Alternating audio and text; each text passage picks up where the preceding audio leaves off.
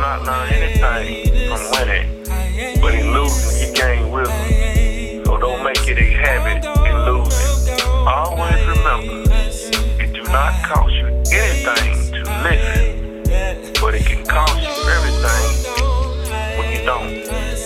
The world will soon be ready to receive your talent. So be careful how you treat them,